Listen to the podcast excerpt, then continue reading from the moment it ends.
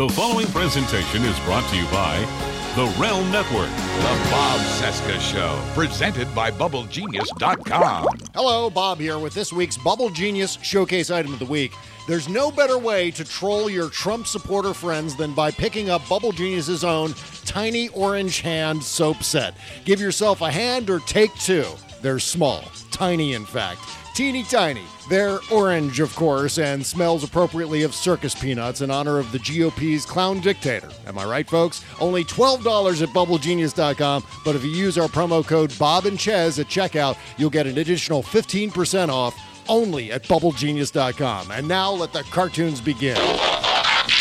Broadcasting from Resistance headquarters, relentlessly fighting back against the clown dictator and his regime of deplorables. Never give up, never surrender. This is the Bob Cesca Show, presented by BubbleGenius.com. Yeah, we both did. She went to college too. I went to Normandale for about a year and a half. Yeah, that's where we met. But I dropped out though. Yeah, she dropped. Yeah. So where are you girls from? Chaska. Le Sueur. But I went to high school in White Bear Lake. Go Bears. Okay. I want you to tell me what these fellas look like. Well, the little guy, he was kind of funny looking. In what way? I don't know, just funny looking. Can you be any more specific? I couldn't really say. He wasn't circumcised. Was he funny looking apart from that? Yeah. So, you were having sex with a little fella then? Uh huh. Is there anything else you can tell me about him? No. Like I say, he was funny looking. More than most people, even. What about the other fella? He was a little older. You know, he looked like the Marlboro man. Oh, yeah? Yeah.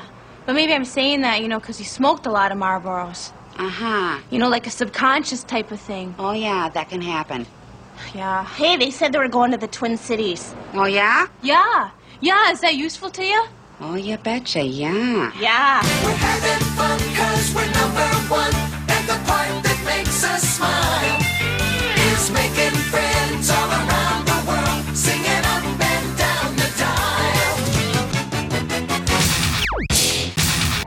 Bob Cesca Show, presented by BubbleGenius.com.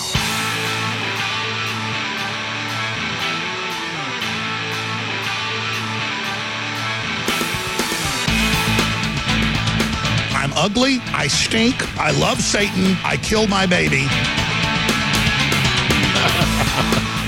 It is Tuesday, March 14, 2017, and this is the Bob Cesca Show presented by BubbleGenius.com.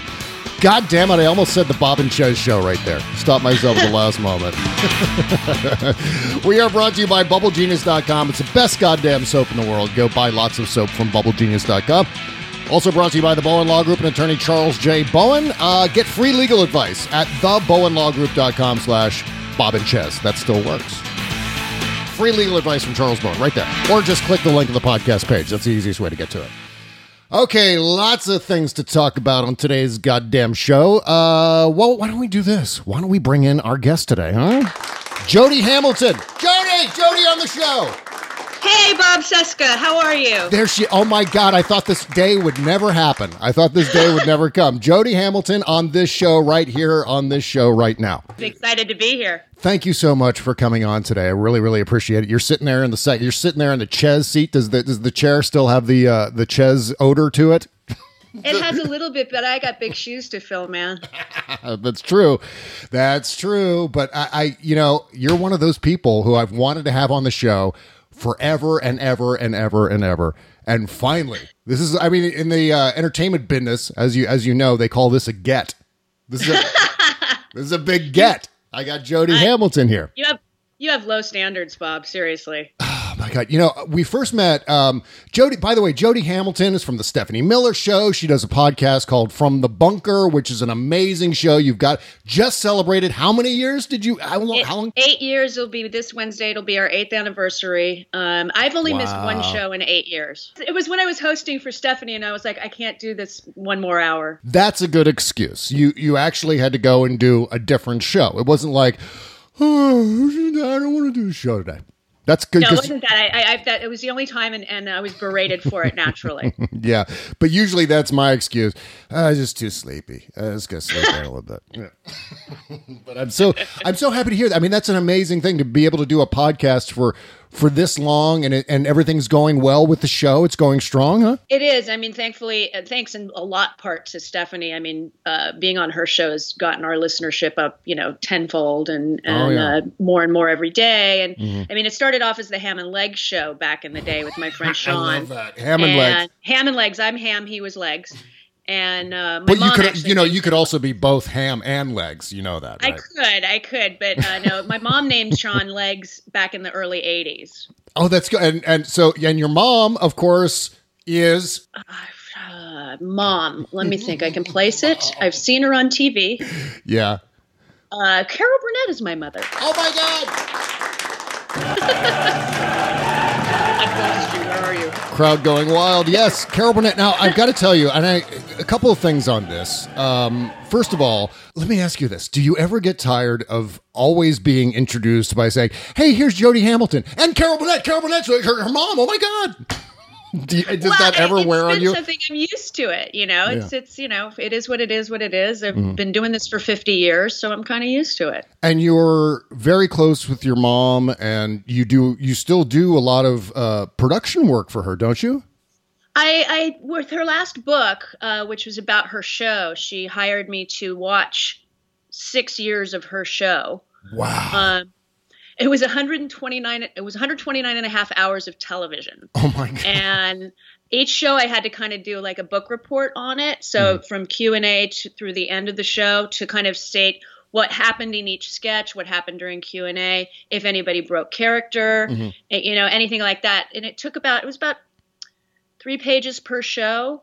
So I was getting through about a show and a half a day, and it took about six hours a day to do it. And and did you find it? I mean, was it one of those things where you were kind of slogging through it, or did you find yourself, oh my god, I can't wait to put the next one in to see what what happens next, right? Well, what was funny was there was an episode where I almost did the report by itself without watching the show because I remembered the show so well. Yeah, yeah. Um, and every now and then I'd bring Lonnie in because I was sitting in our dining room and I had one computer playing the DVD and the other one that I was typing. And so it was kind of this weird little setup that I had going.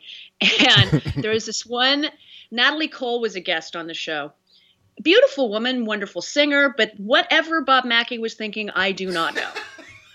Because they, she was in this lovely green gown and, and they had these kind of gold, like, paint on her with like music notes, which was fine. But then they had her hair up and what looked like antenna coming out of her head. Oh my god, that's that sounds like Bob Mackie was uh was enjoying some, shall we say, substances between shows. I know Lonnie. Every time I'd bring Lonnie in, he goes, "They were on drugs. Everybody was on drugs." And you know what? I, I it's it's funny that kind of show at that period of time.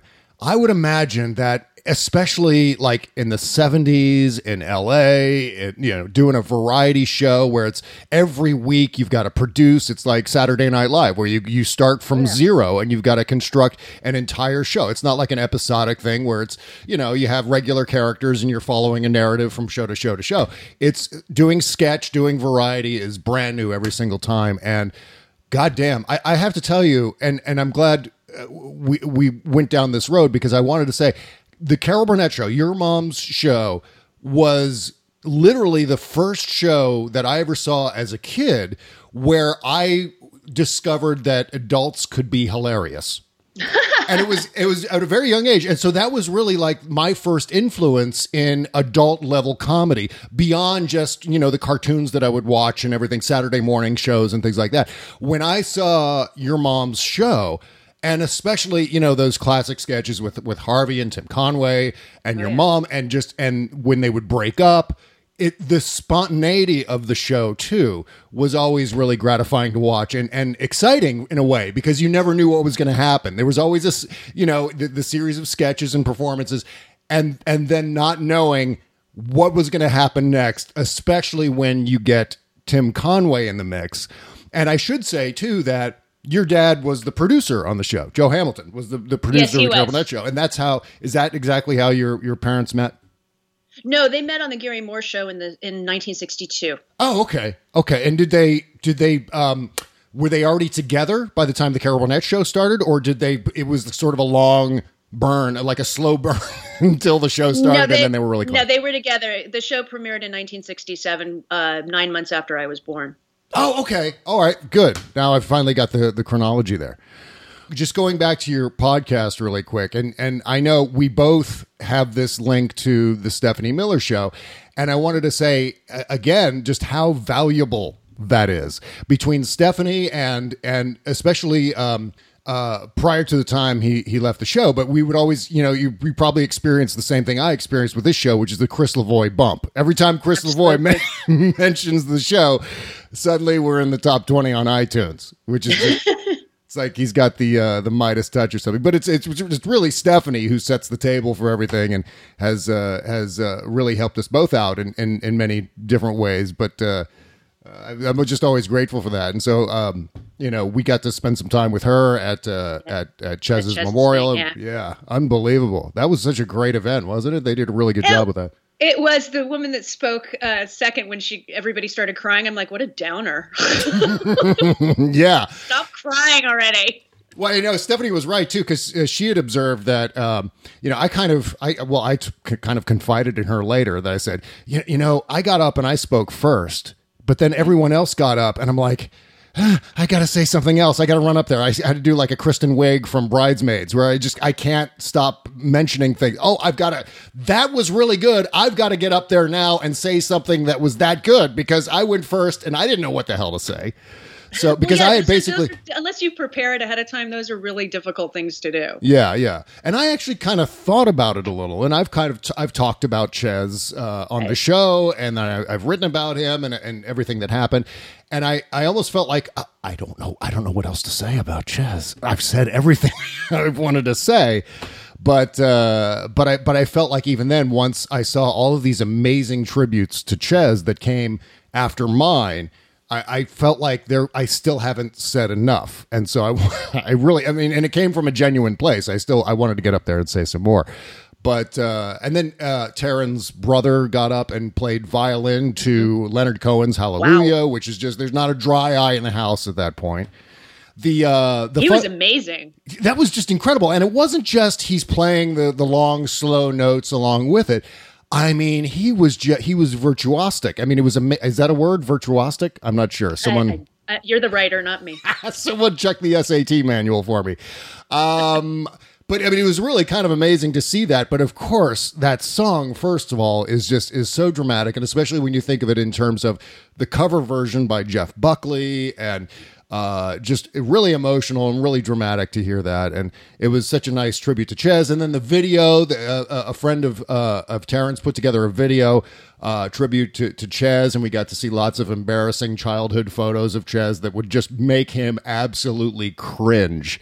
It's in my will that there will be no fat pictures of me. I can't imagine there there uh, there are no fat pictures of you. Are you kidding? What? Oh, there, uh, Chris Lavoie, and I quote, said, Oh, those are unfortunate. Wow. Oh, and they're out there. They're in the public eye. You can just Google Jody Hamilton on Getty Images. Just do it. Just What- do it. You'll I- be like, Oh, how unfortunate for you. Well, you know, what was that? What was it like, really? I mean, I'm sure you've asked, been asked this question about a million times, and and but we'll talk about politics here in a second. But we really, I mean, I've been waiting to get you on the show for years now. I mean, literally years. So, what was it like? Um, and and forgive me if this is a question that you've been badgered with, you know, f- for the last God knows how long. What was it like to to grow up in that sort of um, celebrity household? Well, I mean, my parents made it a point to be home for dinner every night. Mm-hmm. Um, and they scheduled their vacations from the, the show during our school vacations. Nice. Um, which is I think why television is set up the way it is, where you have the fall premieres in the spring. It's it's everybody does that with their kids. Um, uh, but they were home every night except for Thursday nights, and then Friday was tape day. And so Thursday nights was block and pre-tape if they had to pre-tape anything. So that was a later day, and we'd be in bed because I, like I said, the show started when I was nine months old. Um, so, but Monday, I mean, they were home when we were home from school, basically, and because they would set it up that way, they could because they could. And on, on Thursdays was a late night, and then Fridays after school, we would go directly to the uh, to Studio 33 at CBS or um, Television City, Yeah. and we'd see that they'd tape the same show twice in front of two different audiences. and we would go to the five o'clock show. And it would take about an hour and a half to shoot the hour long show. So just put that into perspective on how they shoot shows now. Yeah, right. And um, uh, they'd take a dinner break, and if they did any rewriting during dinner, then they would do the changes. Then, and they sh- they old audience out, new audience in at eight o'clock, and shoot the show again. And rarely would they stop tape in front of the audience because they didn't want to ruin the moment, which Yeah. is why you get a lot of laughter and why. And my dad always said, if it's funny, it airs. Oh yeah, yeah, and you could tell. I mean, that was really the the greatest thing about that. As I said before, it was those moments when they would break script, and it was usually because of Tim Conway uh, or your mom, for that matter. For God's sake, just absolutely. I mean, one of the I would say in the pantheon of maybe the top three or four funniest people. Uh, in the history of the United States, and Mom's a woman, so we know she's not funny. Just ask Jerry Lewis. I forgot about that rule that women aren't funny. You know, it's it's really too bad. I'm sorry. I was hoping to get a few laughs out of today's show, by the way. And you know, you're since you're a woman, this, there's going to be no laughs, no jokes. It's going to be completely serious. So Absolutely. But yeah, I mean, we would see the show on Fridays and then, you know, weekends all the time. I remember during Golden Globes one year, we, you know, we went to bed early because we were kids. And in the morning, my mom, the show had won a bunch of Golden Globes. So we each had our own Golden Globe on our placemats for breakfast. Oh my God, that is so awesome. That is great. and what do you think when you wake up and there are these uh, these trophies on your placemats for you know, breakfast? it's congratulations. Yay, good for you. But it's because it, one, my, one of my oldest friends is Dean Martin's daughter. I've known, we've known each other since we were about 4 Mhm. Um, and I grew up with Mindy Rickles and, and the Newhart kids and the Conway kids, you know, and, and Harvey's kids. So we were all kind of in the same boat. Yeah. Um, I mean, it, the joke that I had when I was younger, Mindy and I, when we were in first or second grade, instead of playing, you know, Cowboys and Indians or whatever, we played Agent and Star. Oh, okay. I knew the meaning of the word residual, Mhm. but not as something left over, but a check you get in the mail. Right. So there are That's some. so, I mean, it's so it's so Hollywood that you were playing like one of you. Who was the agent? Who played the agent? that would be me. Great. So you actually, through performance, you were probably prepared for having to deal with agents at some point, right? I wanted to be one until I was ten. Oh my God. See, now that, I mean, typically it's like, I want to be a fireman. I want to be an astronaut. I want to uh, be in the ballet. I want to be an agent. Yeah, when- That's not one then that you usually hear. I, well, I discovered the Who at ten, and then I realized, well, agents don't really do much for bands, so I want to be a manager. Well, okay, right, right. It's more personal and more advisory and less deal Exactly. making. Yeah, yeah. I think that would have been a better role for you. Uh, as it's just in like de- de- determining between those two things. I think manager has more of a soul, and the agent has much less of a soul. So I think you'd be better at the managing. I, I did actually do that for a little while, and I failed spectacularly. So Oh, so you did. So you did try that. You did go. When did you do that? I uh, I actually went to school for it up in Stockton, uh, and uh, I graduated. And then I went to Colorado and went got some more schooling to learn how to engineer and produce. And uh, came home and I got a job working for a manager who didn't pay me very well or at all for six weeks. Um, quit him and then started my own company and had that for a little while and failed miserably. Well, that's um, one of the funniest stories I think I've ever heard. Was uh, a story you told me. It was actually at, at Stephanie Miller's house uh, after doing a, uh, a happy hour podcast. Uh, Mhm. StephanieMiller.com. Subscribe. And uh, and and we were talking. I don't know how the conversation ended up on. Tim Conway and Ernie Anderson, who Ernie Mm. Anderson, those of you who don't know who Ernie Anderson is, you probably know who his son is, Paul Thomas Anderson, the director of my all-time favorite movie, Boogie Nights, and uh, and so many other great films. But Ernie Anderson was also um, one of these just gigantic testicular kind of announcers. And, Absolutely. and those of you who grew up in the 70s and 80s uh, know his voice. But And here's sort of a little bit of taste of Ernie Anderson. Tonight, on America's Funniest People, Like- the studio audience will choose who will marry Papa. It was Ernie Anderson. And you told me one of the funniest stories about the two of them driving around. And I want to take a, uh, a short break here to talk about uh, Blue Apron. But when we come back, I want to hear that story. And then I then I promise we'll jump into uh, talking I'll try about to remember what I said. It was something about the two of them driving around, and they were hammered, and they were playing pranks on. They played a prank on a, on a cop.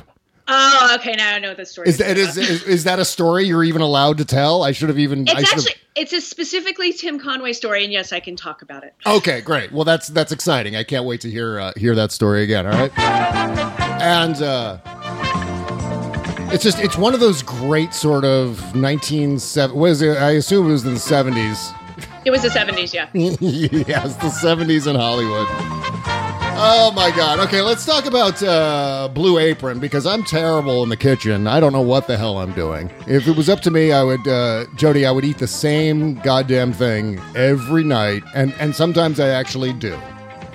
But along comes uh, comes Blue Apron with their fresh ingredients and their pre-portioned uh, packaging, where all I got to do is take all the ingredients and mash them up. They're, I mean, they're, everything's measured out. There's no math involved. It just says, okay, now put this in, and I put this in, and it makes food, and really, really amazingly great food. Blue Apron is the uh, is the number one fresh ingredient recipe delivery service in the entire nation. Its mission is to uh, make incredible home cooking accessible to everyone. Blue Apron has established partnerships with, this is amazing, 150 local farms, fisheries, ranchers across the United States. Consequently, the uh, seafood is sourced sustainably under standards developed in part, uh, partnership with the Monterey Bay Aquarium Seafood Watch. Beef, chicken, and pork comes from responsibly raised animals. Produce is sourced from farms that practice regenerative farming.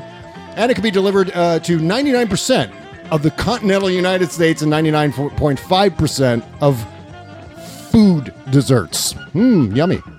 Uh, coming up next at uh, Blue Apron, you can get salmon piccata with orzo and broccoli, pork chops and miso butter with bok choy and marinated apple, vegetable chili and baked sweet potatoes with crispy tortilla strips. That that one right there, that is one that I gotta have.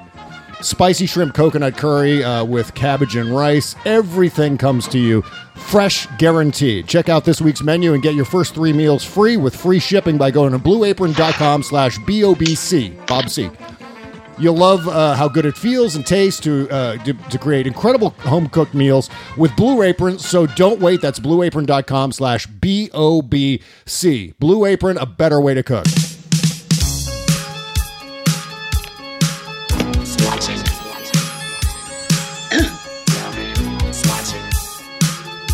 Watching me?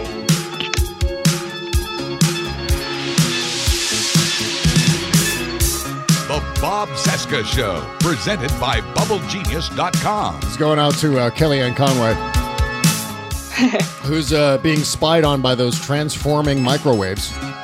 That, yeah, you know, she's got very interesting microwaves. it's like the lamest, the world's lamest transformer. Oh, who'd you get? You get Op- did you get Optimus Prime or did you get Bumblebee or something? So those are the only Transformers I can name by name. Uh, did you get Optimus Prime or Bumblebee? No, I got the uh, Transformer that transforms from a microwave into a camera. That's really exciting. That's a lot of fun. That's There's the the funniest thing in the Transformer. world. so stupid. Oh my god! Just the fact that I don't know. They just they read stuff. This is how the Trump administration works. They read stuff or they see stuff on TV and it's automatically true. They believe everything they see from their own little bubble sources. So They anyway, love that Alex Jones. yeah. And by the way, all the intelligence gathered through microwaves. The intelligence is always really like blazing hot on the outside, but still frozen on the inside somehow. Yeah. Somebody said something about a hot pocket thing. It was very funny. And uh, somebody else was like, "Oh yes, I've learned that my spying device also heats food." so stupid. All right, so I got to hear this uh this Ernie Anderson Tim Conway story again if you can remember. And I, I uh, know which one I was talking about now. Okay, so they they were at a party Okay. and Tim was going to go home and he decided to change his look and they took a Polaroid of him and uh, but what he did was he put toilet paper all the way around his face like a mummy. And they took a photograph that was just the right size for him to put in his wallet in place of his driver's license picture. Jesus. So so he's driving home dressed like this, trying to get pulled over. Now, was Like- there uh was there uh adult beverages involved in this plan? I'm sure there were adult beverages involved. I can't c- confirm nor deny, but it seems like that would have been a thing. Sure. And so Conway is driving around, literally trying to get pulled over, and it takes him a while. but finally, he ran a light or a stop sign or something, and woo, you know, the guy pulls him over. And he rolls down his window and he grabs his wallet with his license in it and just looks at the guy. And the guy goes, License in. Oh. Right now, I get it. Is that what he's saying? He's Basically, he's like, just go. Just go. and there was another time where he and his first wife, um, they were playing, I want to say it was bridge, and he was bored out of his mind. yeah. And so she's playing bridge with her friends, and da da da. He goes, "Excuse me, I'm going to go to the restroom." So he goes into the restroom, and he's looking in there, and he sees a thing of Q-tips and a jar of Vaseline. Oh God. So he proceeds to break Q-tips in half, right, and then stick dots of Vaseline on his face, and stick the wood end of the Q-tip into the Vaseline on his face. So he was ended up covered in Q-tips. Well, that's just the, he walks out of the, uh, the the restroom and goes, "The Q-tip box exploded." And Marianne, See now that that's the joke. That's the big the Q-tip box exploding, right? Exploded. That is unbelievable. See now any normal mortal human being would have just stuck the Q-tips up their nose and walked out and said been like, "What? What, what are y'all Right, no, laughing but- at?" But he had to take yeah, that was just that was genius. The Q-tip box exploded. Well, what was even funnier was Marianne, his wife at the time, looks up at him and goes, "Uh huh. So can we go on with the game?" That's right. Uh, there's this there's this freak show that walks out of the bathroom and everyone kind of looks up. Oh, it's Tim. He's doing that again. yeah, whatever, whatever. Just go sit down. He's doing the Uh, exploding Q-tip thing again. Well, he also, when he was a kid, his dad was a really bad fixer of things. Like if the toaster was broken, he'd just make it more broken, kind of thing. And their their their doorbell, he went to fix it, but what what he did apparently was he fixed it so that it rang all the time, and when it didn't, people the people in the house would go, "I'll get it." So it was bing bong, bing bong, bing bong. I'll get it. God. Oh my God. See, now I could sit and listen to those stories all goddamn day long. Um, I want to talk about, I want to get into politics here because you're deeply ensconced in, in, in talking about politics and covering politics on, on From the Bunker and, and, and you can't avoid it now. I mean, it's not like you No. can say, oh, okay, well, you know, I want to take a break from politics, not follow anything that's going on right now. And that's no, that's impossible. You can't do that anymore. So, um, just wanted to mention this before we, because I want to talk about healthcare. I want to get into uh, the the wiretap thing and Kellyanne Conway, as we talked about in just just a second ago. But mainly, there was this something that, that came up yesterday. In fact, on uh, on the Stephanie Miller show, Jackie Schechner had seen it. Jackie Schechner joined us on the show yesterday morning. So much fun, especially doing the show. With, I've never done the show with Jackie before, so it was really nice. And uh, she mentioned uh, that there was this executive order that was going to be signed that day, yesterday, Monday, and the executive order is about quote unquote reorganizing not just you know what goes on in the White House, not just the senior staff or what happens in the West Wing, but the entire executive branch. Yep. The entire executive branch. They're going to reorganize the entire executive branch. Now, they've packaged this, they've framed this as being a budget cutting measure where it's just something where okay we're going to eliminate any redundant agencies that's what they're claiming but this is all about i mean it's really all about steve bannon kind of trying to rebuild one third of the federal government in his own image and he's pro- Well, yeah. I mean, he said he wanted to dismantle the administrative state. So this Yeah. is how you start. It's a, yeah, it's exactly right. And uh, Charlie Pierce wrote a great uh, column about it today, uh, covering the whole thing. But here he quoted uh, the, uh, the sort of a description of what the executive order is all about. And it says here the proposed plan shall include, as appropriate, recommendations to eliminate unnecessary agents, agencies, components of agencies, and agency programs, and to merge functions. The proposed plan shall include recommendations for any legislative or administrative measures necessary to achieve the proposed reorganization. And something we talked about, in fact, we all, after uh, Chez's memorial on, on, what was it, Sunday? Did it happen on Sunday? Yeah. I'm losing track of the Sunday. day. After that, we all went to dinner next door. It was uh, it was me, it was Stephanie, it was you and your husband Lonnie, and then uh, uh, Stephanie's friend Trish, and then uh, Rob was there. Ben Cohen from the Daily Banter was there. Ben's former business partner and friend Ari uh, Ari Rutenberg was in there too. And uh, I forget who. Am I missing anybody? I think that was No, I think you got everybody. Yeah, I think that's everybody. And one of the things we talked about was the the Saturday Night Massacre when uh, when uh, Nixon fired his attorney general, then fired the assistant uh, attorney or the deputy attorney general, all in order to get uh, the uh, special prosecutor looking into Watergate fired. Now I've been sort of focusing on that for almost a year now. Like if Donald Trump becomes president, this was during the campaign. Donald Trump becomes president, there's going to be a Saturday Night Massacre, and it especially became that way when he when he started to go to war against the CIA during the transition. Now, I think what we're seeing is a slow motion Saturday Night Massacre that is much, much broader in scope. This is basically Donald Trump coming in, using uh, some of these uh, these news stories about the CIA, using the wiretap story, and now using this uh, whatever it is, this stupid budget cutting excuse to just lay waste to the executive branch in in a in a process. I mean, this is kind of the excuse in a process to uh, to shrink government down to a level the the Grover Norquist thing where you can uh, shrink it down to a level that you can drown it in the bathtub. But the but it's really Jody about. Isn't it? It's, it's more about Trump seeking revenge against anyone who might be disloyal. I mean, this is about like an enemies list. Well, yeah, I mean, he already got rid of all the prosecutors in the attorney general's office that were appointees. Oh yeah, and and that's a whole God. That's a whole other story. Forty six federal prosecutors, including Preet Bharara, Right. who who by the way, uh, Preet Bharara not only getting ready to investigate the Trump organization, if he hadn't already, uh, because of foreign influence, foreign money pouring into Trump Tower, which was Preet Bharara's uh, uh, uh, turf there in Manhattan.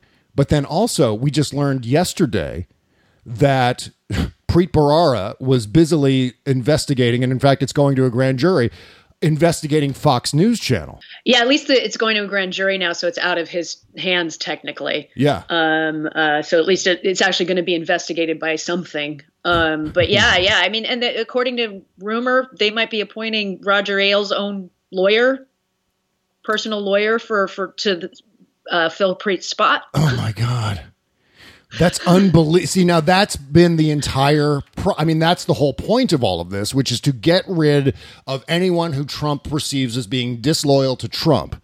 And mm-hmm. and this is just this is deeply despotic. It's it's. I I think in some cases it's probably criminal to do what, I what he's doing. so too. Yeah, I mean, it's it's certainly he's really pushing the bounds of the mandate of the president at this point by just coming in and clearing house. Now, a lot of administrations come in uh, and speaking specifically to the uh, the federal prosecutor firings or demanding their resignation, but they're really just firings. Uh, there's been precedent for that. Janet Reno came in and she replaced all of the federal prosecutors appointed before Clinton. Uh, but then she came in and she replaced the federal. And, and what happened was, and the big difference between what's happening now and what Janet Reno did, is that Janet, Janet Reno did it in a slow, methodical way where there was a transition period between the outgoing federal prosecutors and the incoming federal prosecutors so that there was a seamless transition of the investigations from one regime to the next. That's Same not with happening. Bush and, and Obama as well. Bush kept a lot of Clinton people. Obama kept a lot of Bush people, so that the caseload makes sense and everybody knows what's happening. Yeah, and and the thing with Preet Bharara is Trump famously summoned Pre- Preet Bharara to Trump Tower during the transition, and and assured Preet Bharara. And I, by the way, I'm going to say Preet Bharara as often as possible because I just love to pronounce Preet Bharara. Um, How many Star Wars names are there in this thing? Preet Bharara uh, got into a lightsaber duel with Reince Priebus. exactly. Anyway, uh, so you have this guy Preet Bharara who was assured that he's going to keep his job. Trump specifically told him, "We want to keep you on because you're doing such a great job, etc." And Preet Bharara was interviewed in the lobby of Trump Tower, like so many other people were, as they filed in and out during the transition, and verified all of that. And now, two months later, he's fired and i'm hoping that that transition period between being asked to resign and preet bharara actually being fired personally by Donald Trump, by the way. Donald Trump called Preet Bharara, which is also, I think, a violation of the law. Yeah, I believe so. And so, in that period of time, I'm really hoping that Preet Bharara took all of the materials that they had gathered in the investigation of both Trump Tower and Fox News Channel and and just jammed it into a uh, I don't know like a, uh, a safe box at a bank or something like that. Just vaulted it away so that the uh, the Trump minion who comes in to replace him doesn't get his hands on it or her hands on it and just completely just uh, shred the whole thing. I, hope he. I hope he can turn it into somebody else, some state prosecutor or something. Yeah, it's got to be handed over to someone else who can pick up seamlessly where he left off. But of course, the uh, the uh, federal uh, prosecutor for the Southern District of New York is really the go-to uh, prosecutor for for that sort of thing. And I don't know who else would then pick up on it. I guess maybe the state attorney general. I'm not sure, but uh, Schneiderman isn't he New York's attorney general? Schneiderman. Yeah, I think so. I think so. He's good. Yeah, and and you know, Preet Bharara was one of those guys who, and I, we're talking about him in the past tense, but as as a federal prosecutor, he took down the head or the, the head of the. Um, bo- both Republicans and Democrats heading up Right. the the New York State Legislature. You know, so it's it's not necessarily that Preet Bharara is some sort of partisan Obama hack. You know, Dinesh D'Souza was calling uh, calling Preet Bharara one of Obama's capos, like as if as if Preet Bharara was a uh, like a, a mafia enforcer for Barack Obama, which wasn't the case at all. If he was, then he was a terrible, terrible mafia enforcer because he was also prosecuting Democrats. But anyway, so that's it. It's Saturday, Jody. It's Saturday Night Massacre happening in slow motion and in a much more vast way, where there could be countless thousands of people as part of the executive branch bureaucracy, all the way up to political pointies, who are just going to end up out of work by yeah, the. Uh, and and well, the whole it's like because all the executive branch includes your your cabinet spots too department of energy epa state education treasury justice. And now it makes sense why he hired all these people to run these things. They're going to just sh- cancel them. They're going to say eh let's all go home. Yep, absolutely. We're going to take uh, another break here, and I want to get into uh, the CBO and, and healthcare and what's going on with that, and more stupid politics by Donald Trump and the stupid, stupid Donald Trump White House right after these words. Okay, you want to know the best way to support the show? The best way to support the Bob and Chez show is to go shopping at Amazon.com using our Amazon link. Here's how you do it go to bobcesca.com and click the Amazon link in all caps just beneath the logo on the main page. The link takes you to the main page of Amazon.com as usual. You go shopping, we get a small commission from everything you buy. It costs you nothing extra and it helps support the show. And if you run a small business and source your materials from Amazon, make sure to use the link for all your purchases. And don't forget to bookmark it. Thanks so much for supporting the show and our Amazon link. Shove Bob Cesca into your pants and haul him around with you wherever you go. China. Subscribe to the Bob Cesca Show in the podcast section on iTunes. Now I'm hearing Buzz and I'm thinking Ernie Anderson. oh God. Okay. By the way, uh, as I said there just a second ago, uh, the second half of today's show is brought to you by thebobcesca.com Amazon link. Go use it. It helps support the show. We're a little bit behind this month on our uh, our quota for uh, Amazon shopping. So go now to bobcesca.com, click the Amazon link, and uh, shop, shop, shop to your heart's desire. Okay. Um, getting back into it, what we're going to talk about here: healthcare. Um, healthcare oy vey but I, I think before we get into that, um, I had a couple. I had a question for you, and then I also want to get into something that's really crucial that's going to be happening tomorrow. The first thing I want to ask you, Jody, in this segment is, how are you dealing with this? How are you dealing with all of this stuff? it's um uh, the the show helps stephanie helps wine helps um Maybe not necessarily in that order. Not necessarily in that order. Uh, heart greens. Um, Yeah. uh, it it's it's difficult. I tr- uh, what I've noticed, at least with like my Facebook feed. I mean, I'm always the big politic person, and I either bug my friends or they love it, one of the two. Um, but I've noticed some other friends of mine that you know have been on Facebook as long as I have. They're starting to talk about this, which means something's definitely it's not just me i'm not the crazy person Yeah. it's it's people that had never discussed politics on facebook are doing it now That's amazing. Yeah, and uh, and on one hand, it's it's kind of distressing that it's such a crisis that it, it it's wrapping in people who don't really cover this stuff or follow this stuff. But on the other hand, I'm I'm like I like hearing that because maybe we'll yeah, have I mean, some more. they understand that it's, it matters for once in their lives. I mean, some of these people are my age, and some are a little bit older, some are younger. And I mean, even my uh, twenty, how old am I? Carry the three. My twenty-three-year-old grandnephew is almost starting to want to vote for the first time. Um, wow. Uh, it's like I wish he would, but um, he's a really smart kid and all this stuff. Good he just doesn't think that it counts, but it does count, obviously. Mhm. Yeah, yeah, definitely. And and I think that if there's any positive side effect to all of this horrendousness, it's going to be that there's going to be an increased amount of participation. But at the same time, I think people can sense that there's a really a, an electric, almost palpable sense of uh, something being horribly awry, but not just at the political level. There's something horribly awry at politics all the way down through bleeding through the culture too. And it's this rot, it's this sickness where bad behavior feels like it's been vindicated and and evil is is winning over. And it's just I'm thinking in these broad terms that I think people who don't follow politics are actually beginning to sense. And it sounds like you're seeing that too huh?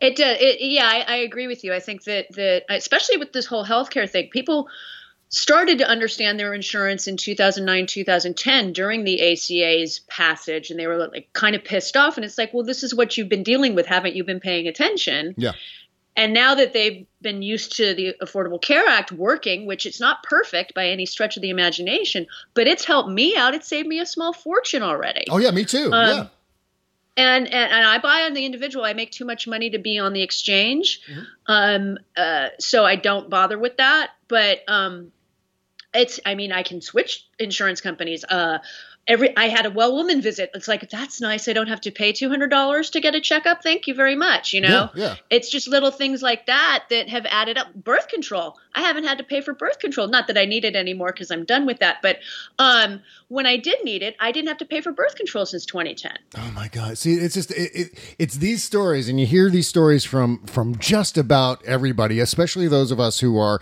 and of course, we uh, both of us, Jody, operate in circles where there are a lot of just independent contractors, people who work for themselves, people who work for for other people as freelancers.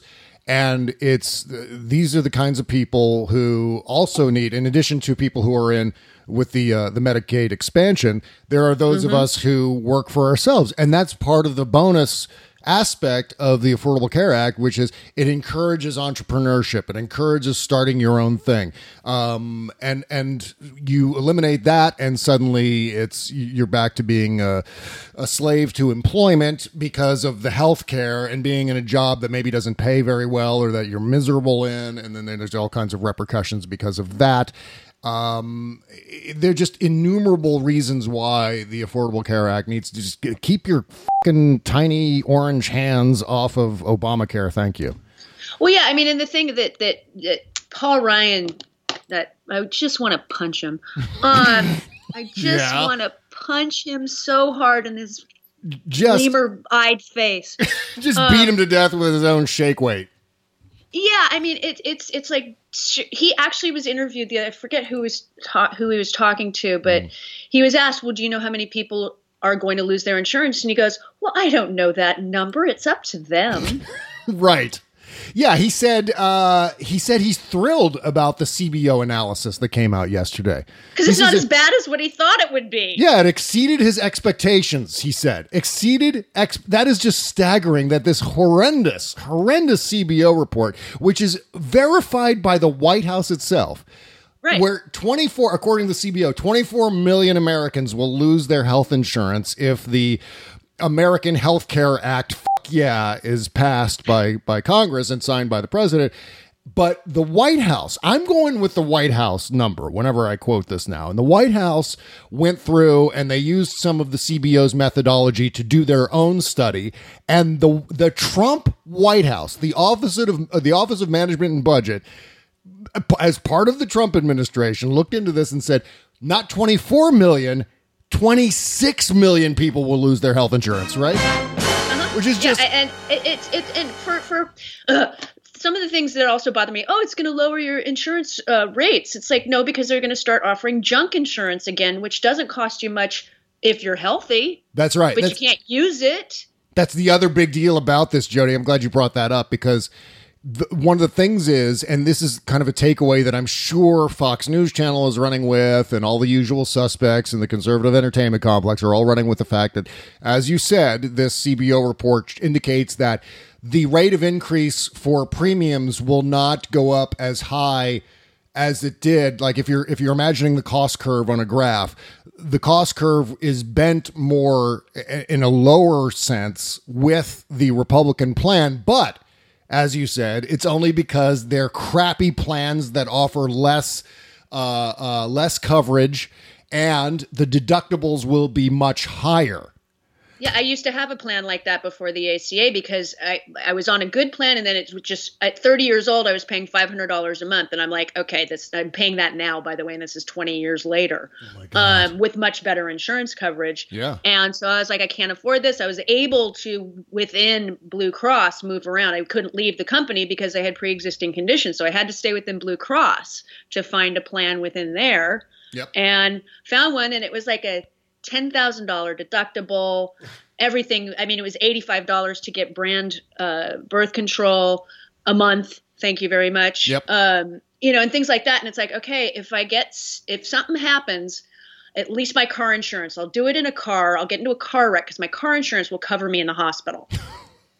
Jeez. And you know, it's all of that kind of bargaining. I got in 2005, I lost my health insurance because I had, I was paying for a group plan, in fact, because I had an animation studio at the time. I was making cartoons. And for my animators, I had employee based uh, health insurance through Blue Cross. And suddenly, out of nowhere, they decided to jack the premiums through the roof. That made it impossible for us to be able to afford health insurance at that point. So it, it actually started to crush my business a little bit because I couldn't do it. So we had to drop that health insurance and then we tried to replace it with something else, one of these sort of the fly by night pre Obamacare policies that, uh, like you said, had, they were just like gigantic catastrophic plans that just had terribly high deductibles. The premiums were affordable, but there wasn't much coverage there. So there was no way to do that. And then, then I, then I closed down my animation studio a year after that. And then a year after that, I ended up getting uh, hit by a car while I was riding my bike and fractured a vertebrae. And now I've got now I then I had this pre-existing condition, uninsured. And then so then there was no way I was getting any health insurance, especially on the individual market. And then along comes Obamacare, and and ever since I've been insured with this great plan. And as we say, well, it's just you know I have a I have a plan through a nonprofit HMO, and it is an HMO, but it is for for my level of health and my age, an HMO works just fine. And yeah, so I mean, I'm, grateful. I'm a PPO and it covers everything. And Yeah. I, it was just lovely to have my my last uh, lady woman appointment and go, no, you don't owe us a dime. It's so awesome. I- And I've been I've had those visits too. I've had my lady parts uh, checked out, and As you should, Bob. but I had you know I have gone in and and I go up to the desk after the uh, after the examination to sit down. It's all preventative stuff with the doctor, and I go up and say, "Well, what do I owe?" And they say, "Nothing. It's preventative. It's covered." I know, Oh, and that that's great. something that they're not going to require anymore. Nope, absolutely not. All right, one last uh, break, and we'll come back and wrap up with a couple of things on uh, on healthcare, and then I got to talk about uh oh debt ceiling tomorrow. Right after these words. Friends, of Romans, of bubbleheads, lend me your tubs. We come to banish dirt, not to raise it. The evil that some soaps do lives after them. Their good is oft washed down the drain. So let it not be with Bubble Genius.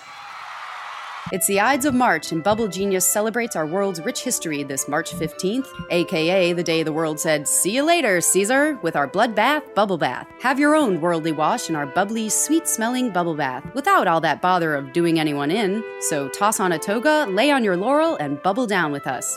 Bloodbath by Bubble Genius, the home of natural and fun bath and body products. Beware the Ides of surfactants. Only at bubblegenius.com. I'm Mark Antony and I approve this message.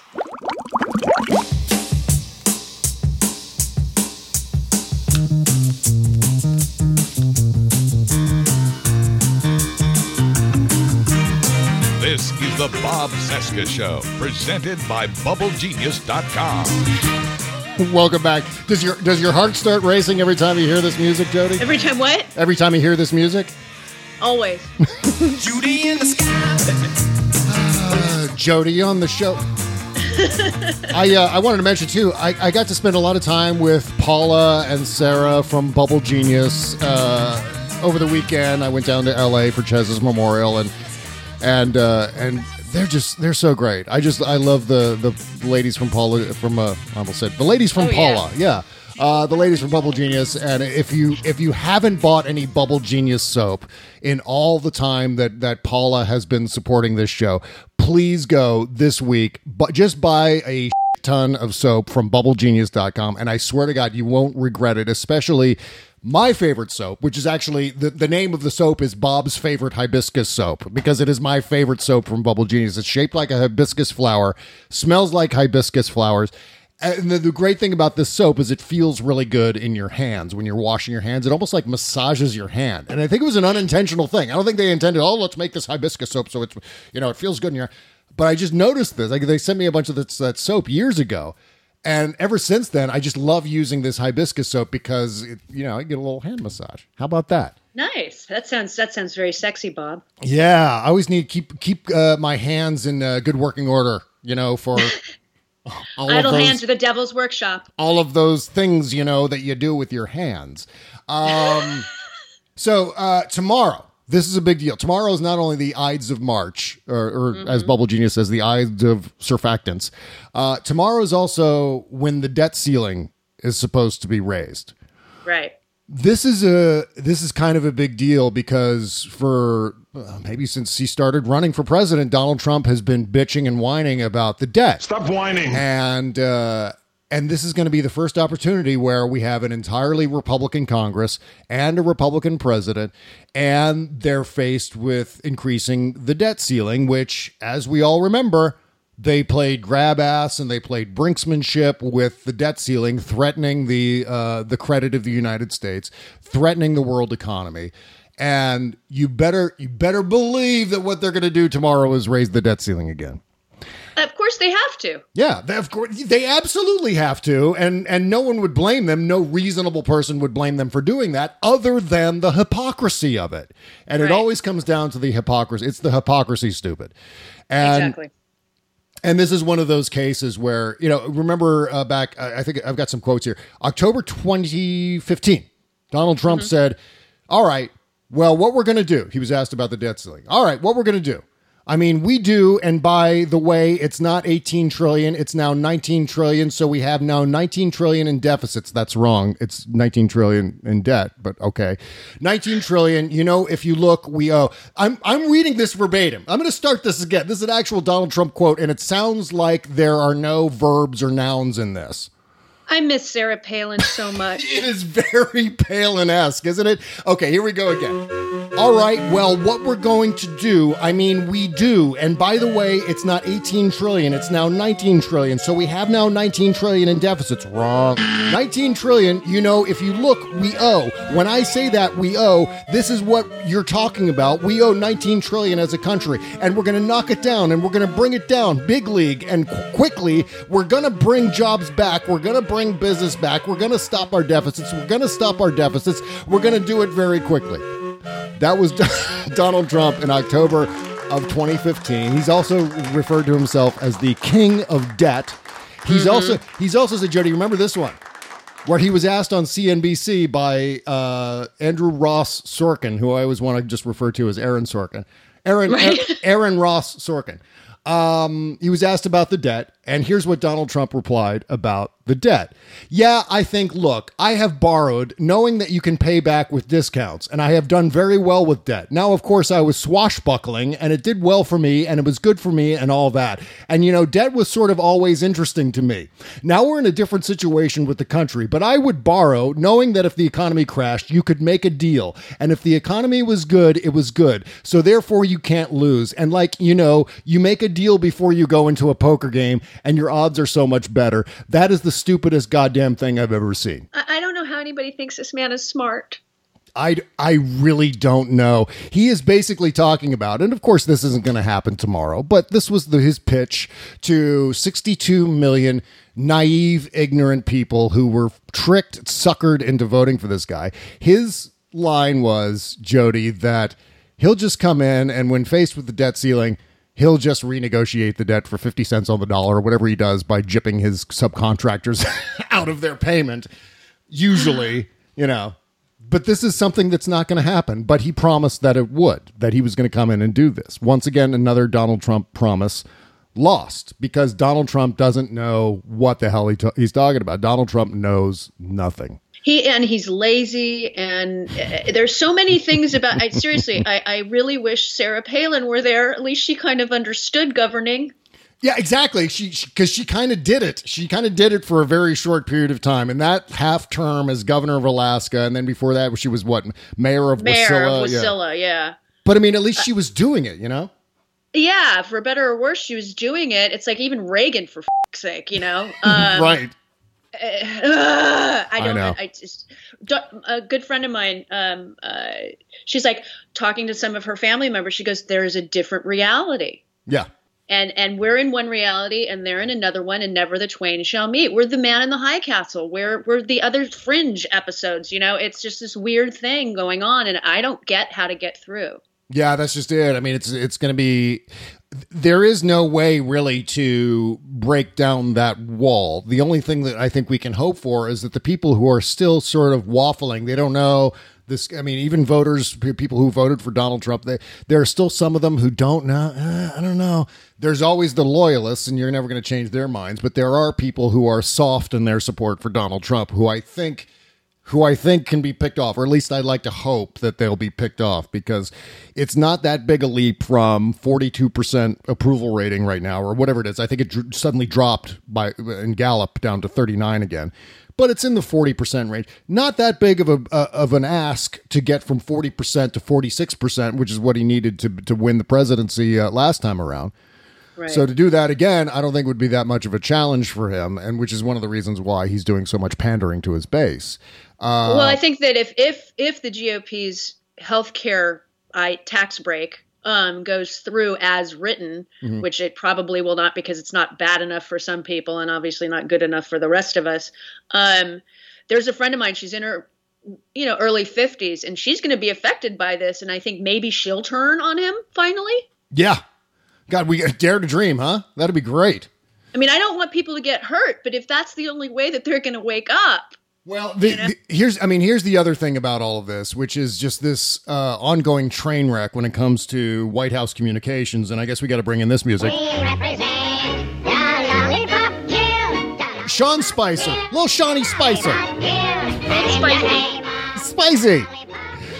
Uh, just seriously walking back the uh, wiretap allegations with his teeny oh yeah tiny that's legs. hilarious Yeah, just so funny yesterday seeing him kind of worm his way around all of this. It's like th- with the wiretap stuff, it's just like it's this verbal jujitsu that he's playing with the uh, press corps, where they're saying, "Ah, stupid autoplay video," uh, where they're saying, you know, the press corps is just trying to lasso him and trying to say, "Hey, look, if the president's got the evidence, why is he asking Congress to produce the same evidence that he already has?" And they're, and they're trying different ways to explain that to him, and he's just, he's just not getting it, or he's just trying to dodge so desperately, uh, to the point of being like almost flop sweat worthy.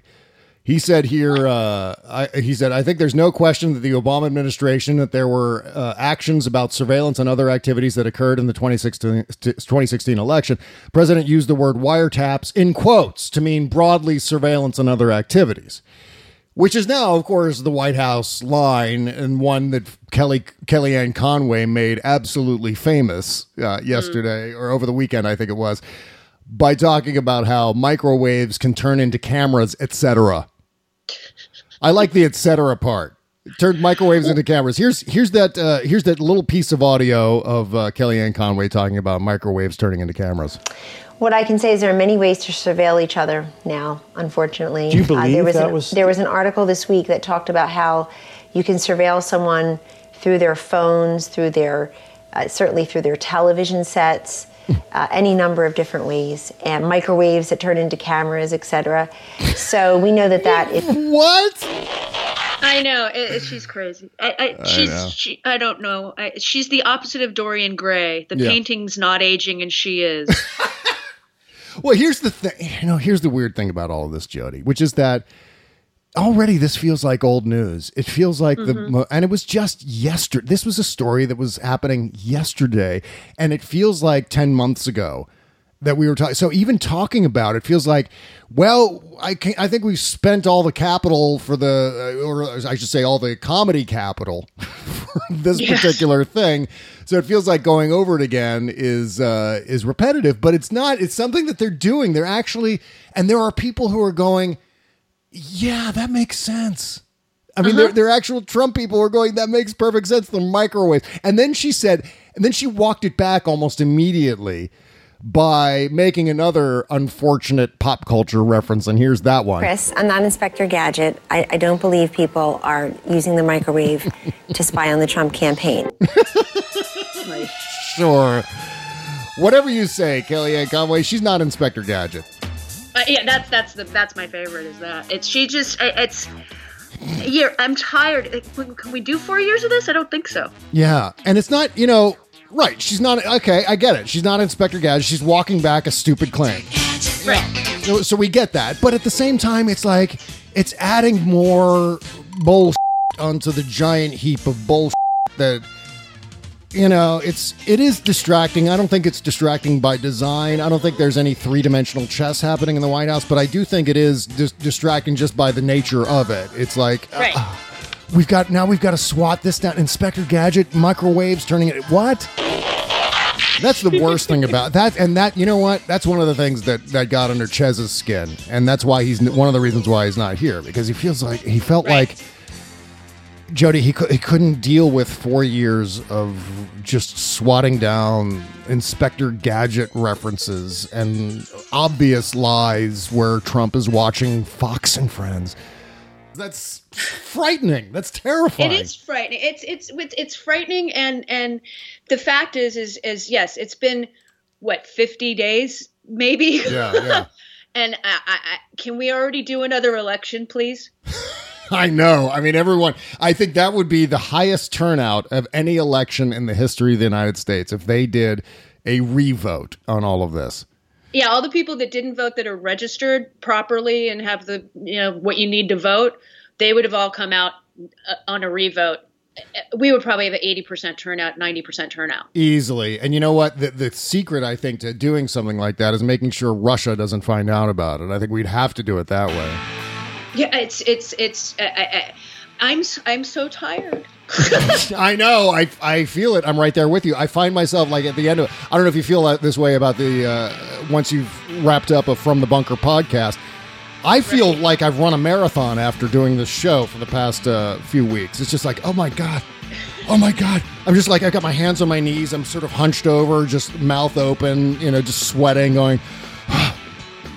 Yeah. Oh my God. I, I, I, I'm. It's hard to sleep. Yeah, it's hard to sleep because you don't know what's going to happen at any moment, and I'm just waiting for that that bad news to come. I mean, the really horrendous, like a terrorist attack, or Trump's decided to go after North Korea with an ICBM, or just some. I feel like there's another shoe that's going to drop, and I'm terrified of what that other shoe is going to be because it's going to be bad. I agree. Yeah, I, it is. It is. It's terrifying. He terrifies me. Yeah. So okay, we're uh, we're we're out of time. We uh, notify the affiliates. We were a little late. We're now like ten minutes late. Uh, gonna do the post mortem show next at patreon.com slash Bob and Chez. Go to patreon.com slash Bob and Chez. Gotta do something about the name there, but all right. And uh, support the show for five dollars a month. You get uh, two post mortem shows a week. Ten dollars a month, you get two post mortem shows plus the after party. Fifteen dollars a month, you get two post mortem shows, the after party plus an unbleeped commercial free version of this show that you just heard, and and other other free shows too.